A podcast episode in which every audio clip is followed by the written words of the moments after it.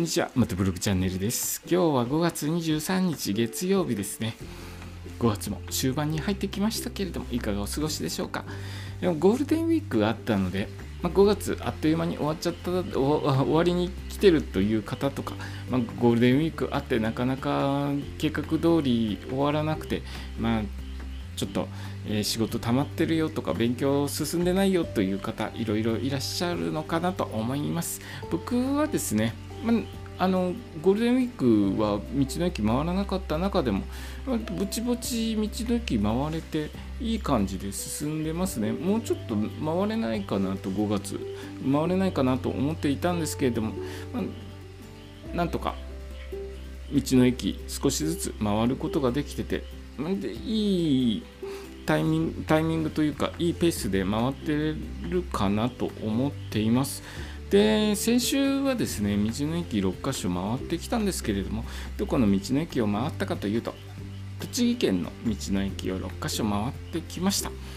で今日からですね一つずつ回った道の駅のレポートをしていきます。えまず最初に向かったのが栃木県の道の駅東山道伊予野というところに向かいました。場所は栃木県那須郡那須町にある国道294号の道の駅ですね。ここは以前に下調べしてた場所なんです、えー覚えてますでしょうか？えーと普通自動車が60台止められる駐車場があって、まあ、中規模ぐらいの、えー施設でした。実際に行っきましたら、まあ、なかなか施設きれいでいろいろなお食事どころとか、まあ、あの直売センターとか施設しっかりと揃ってましたね。整った施設を持っているところでした。で僕スタンプを押して次の道の駅へ向かおうかなと思っていた時にですねはっと気がついたわけですよ。ここ下調べした時にに東日本一大きい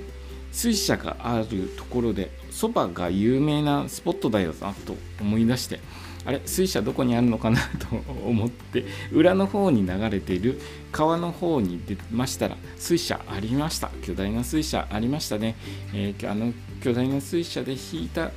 そばを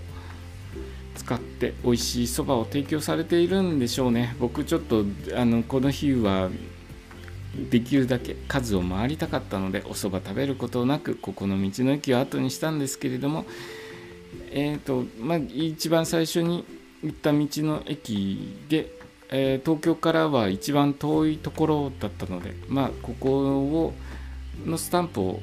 ゲットできたというのでちょっと安心して次の道の駅へと向かいました。で次の道の駅はどこに行ったかという話はですねまた明日から一つずつ、えお話しさせていただきますね、え今日の話はですね栃木県の道の駅東山道伊予野に行った時の話を、えーさせていただきました、え今日の放送もお聞きくださりありがとうございました。それではまた明日。